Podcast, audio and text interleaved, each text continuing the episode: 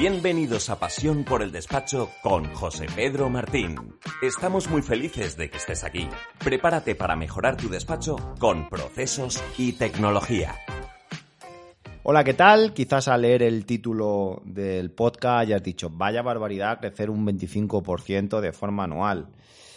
A ver, salvo que seas un despacho muy grande, muy consolidado, con una buena gestión de procesos, de tareas, con una buena gestión de precios, donde crecer un 2-3% ya es mucho, en general, los despachos de menos de 20 personas mm, tenemos mucho recorrido. Claro que crecer un 25% puede ser algo ya importante, pero de forma natural, sin esforzarnos en publicidad, sin esforzarnos mucho en gestión de las redes sociales, ya estamos creciendo, podríamos decir, de forma natural entre un 10 a un 15% si somos capaces de mejorar nuestra política de precio, nuestros procesos, se podría llegar a un 25%. Repito, no es fácil, pero nos tenemos que poner un objetivo. Y con constancia, con esfuerzo, sí podemos llegar. Yo siempre digo, y esto lo apliqué desde que cuando terminé la carrera montamos el despacho, que el crecimiento era súper importante. Nuestro beneficio es un margen de la facturación. Imaginemos que somos capaz de tener antes de impuestos un margen de un 10, un 15%. Pues no es lo mismo el 15% de 50.000 que el 15% de 100.000 que el 15% de 500.000. Cuanto más facturación, más margen, en el sentido de esa proporción, tanto más beneficio. Y yo creo que este podcast yo creo que todos estamos entendiendo que va para aquellos que tengáis un espíritu empresarial. Si nos estás escuchando y no, no, yo prefiero ser dos o tres y no complicarme mucho la vida, llevarme un sueldo. Bueno, pues este podcast no va para esa persona. Este podcast va para los que os va a la marcha, lo que, para aquellos que queréis hacer de esta profesión, pues eh, una verdadera empresa, ¿no? Y queréis crecer y queréis tener más empleados y queréis integrar despachos. Por tanto, proponerse un 25% de crecimiento no lo veo desorbitado y creo que podría ser un objetivo eh, por el cual luchar. Ya digo que las estadísticas, y hablando también con muchos compañeros del sector, normalmente un 15% de crecimiento en cuotas mensuales viene casi de forma orgánica. Y el incidental, pues también viene casi de forma ya habitual un año a otro simplemente por las estadísticas. Es verdad que alguno diría, hombre, pero también se puede trabajar la tecnología, se puede trabajar los procesos y por tanto también podríamos reducir horas de personal y ahí también le podríamos ganar más beneficio. Bueno, la realidad de aquellos que ya hayáis pasado estéis pasando un proceso de transformación digital, llegamos a la conclusión que aquellos que alguna vez han pintado la pizarra, eh, no, pues mira, con estas tecnologías eh, te puedes ahorrar una persona. Pues no, no, yo eso no lo he visto y creo que tampoco lo voy a ver.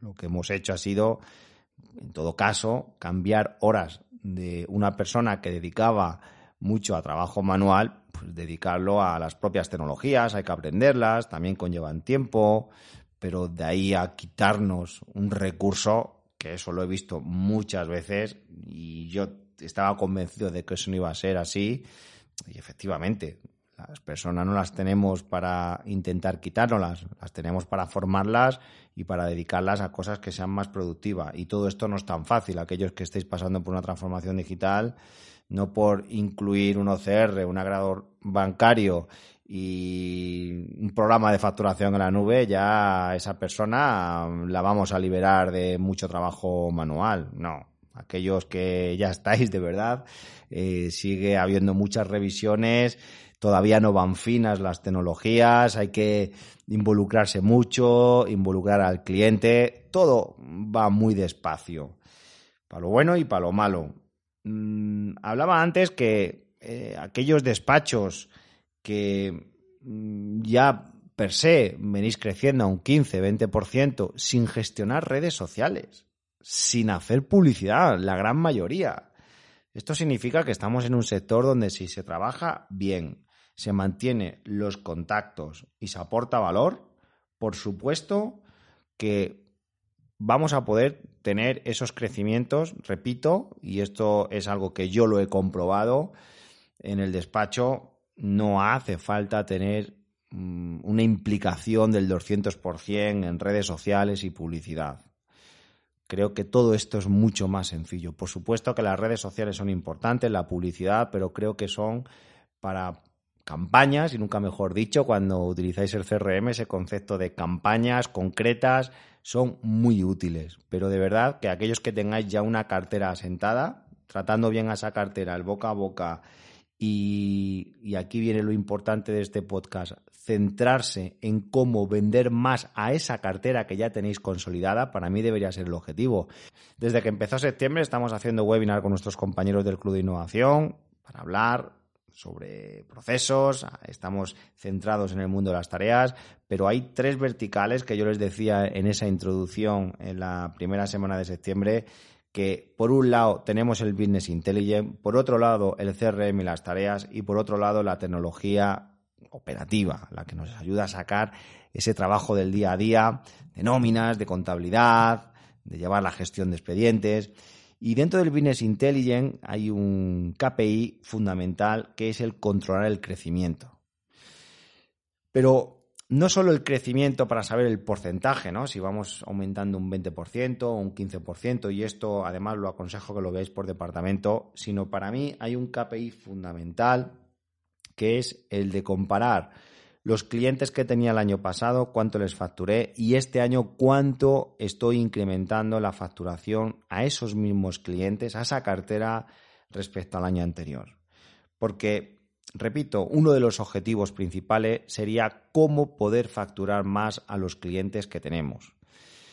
Alguno dirá, bueno, es muy complicado dejemos la pandemia, por supuesto, a un lado, vamos a hablar en positivo. Mm, claro que se puede facturar más a esos clientes.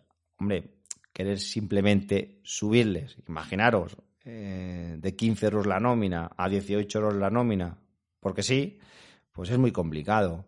Pero si a ese trabajo de hacer las nóminas lo acompañamos con valores añadidos, y esto ya lo hemos hablado en algún podcast, sí el cliente está dispuesto a pagar más. Repito, sí el cliente está dispuesto a pagar más. Pero claro, mm, no porque le llames y le digas que le vas a facturar más, te va a decir que sí. Tendremos que justificar por qué tiene que pagar más, qué va a recibir a cambio. Si esto es una cuestión de qué das y qué recibe la otra persona.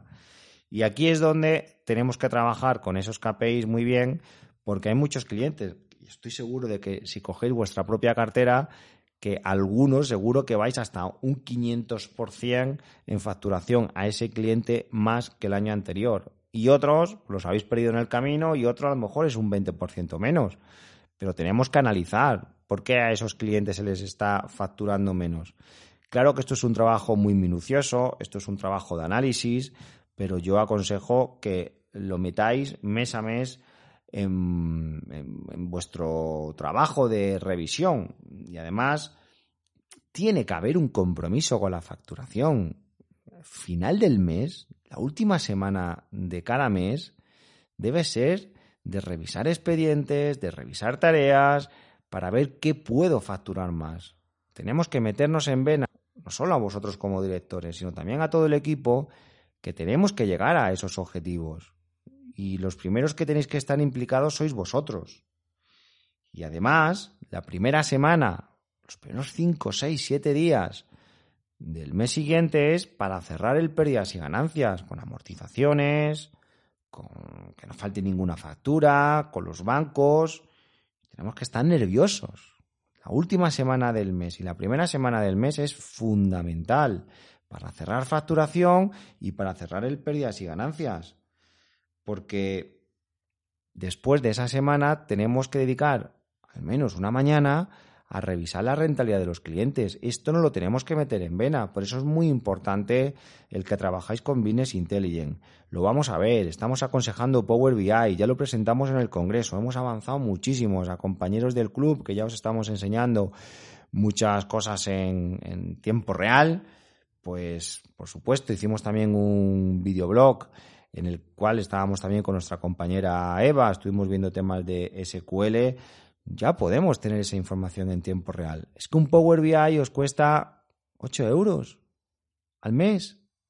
Y en un proyecto inicial que lo vas a pagar una vez y no vas a tener que pagar ninguna cuota mensual, vas a tener a tu disposición todo el despacho en un modelo 360 a nivel operativo, a nivel de clientes, nivel de análisis del pérdidas y ganancias financiero. No se trata de tener un buen margen de beneficio y un crecimiento de facturación. Alguno estará pensando, pero, pero no nos estás diciendo que el objetivo es llegar a un 25% y tener un buen margen de beneficio. Sí, pero cuando, y a mí me ha sucedido muchas veces que estás cumpliendo esos objetivos, empiezas a analizar empiezas a quitar toda aquella paja que no te deja ver la realidad y sales deprimido. A ver, a ver, ¿cómo que vas a salir deprimido si vas con un buen margen de beneficio, con un buen crecimiento de facturación? Claro, porque te das cuenta que al final tienes muchas compensaciones internas de clientes muy rentables con clientes que incluso los tienes en pérdidas. Pues, ¿cómo no te va a cabrear? Porque podrías todavía tener mucho mayor margen de beneficio si somos capaces de arreglar eso. Y hay mucha letra pequeña, o podríamos tener menos gasto de personal para llegar al mismo lugar.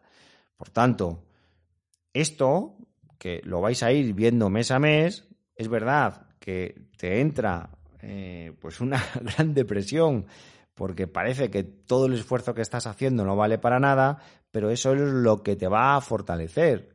Ya sabéis, aquellos que os dedicáis al deporte, aunque sea como hobby, que las carreras hacen en los entrenamientos, ¿no? Se ganan en los entrenamientos. Ahí donde se sufre. Las carreras luego son para disfrutarlas. Pues esto es lo mismo. En el día a día, el entrenamiento de ver esas pérdidas y ganancias, esos análisis, esos KPIs, es donde vamos a sufrir. Pero luego, cuando llega el momento importante de que hemos terminado el año, tenemos los beneficios, podemos repartir bonus, podemos contratar a mejor personas, porque todos tenéis la ilusión de hacer una buena consultoría, pero hacer una buena consultoría requiere tener un buen talento y un buen talento hay que pagarle y para pagarle necesitamos beneficios. Es que siempre vamos a llegar al mismo lugar. Por tanto, yo pienso que estamos forzados a crecer para poder tener mayor beneficio y por tanto poder pagar mucho mejor y tener el talento correspondiente ponte un objetivo de cuánto quieres crecer. Algunos hacéis presupuesto. Yo el presupuesto es muy sencillo, es un 25% más que el año anterior. Así es el presupuesto. Salvo que queráis hacer campañas, salvo que queráis hacer cuestiones muy puntuales, pero para mí no hace falta tampoco complicarse mucho. 25% como un objetivo totalmente alcanzable, sobre todo para aquellos despachos que todavía no tenéis muy profesionalizada la parte de la gestión y la parte de precios. ¿Sabes cuál es la parte más difícil de innovar? Mantener la motivación. Queremos transmitirte nuestra pasión por los procesos y la tecnología. Disfruta del proceso de aprendizaje de la forma más divertida y colaborativa. Club de Innovación de Despachos Profesionales. Esta sesión se acabó. Es momento de tomar acción. No te olvides de suscribirte y obtén los mejores contenidos sobre procesos y tecnología en los despachos profesionales.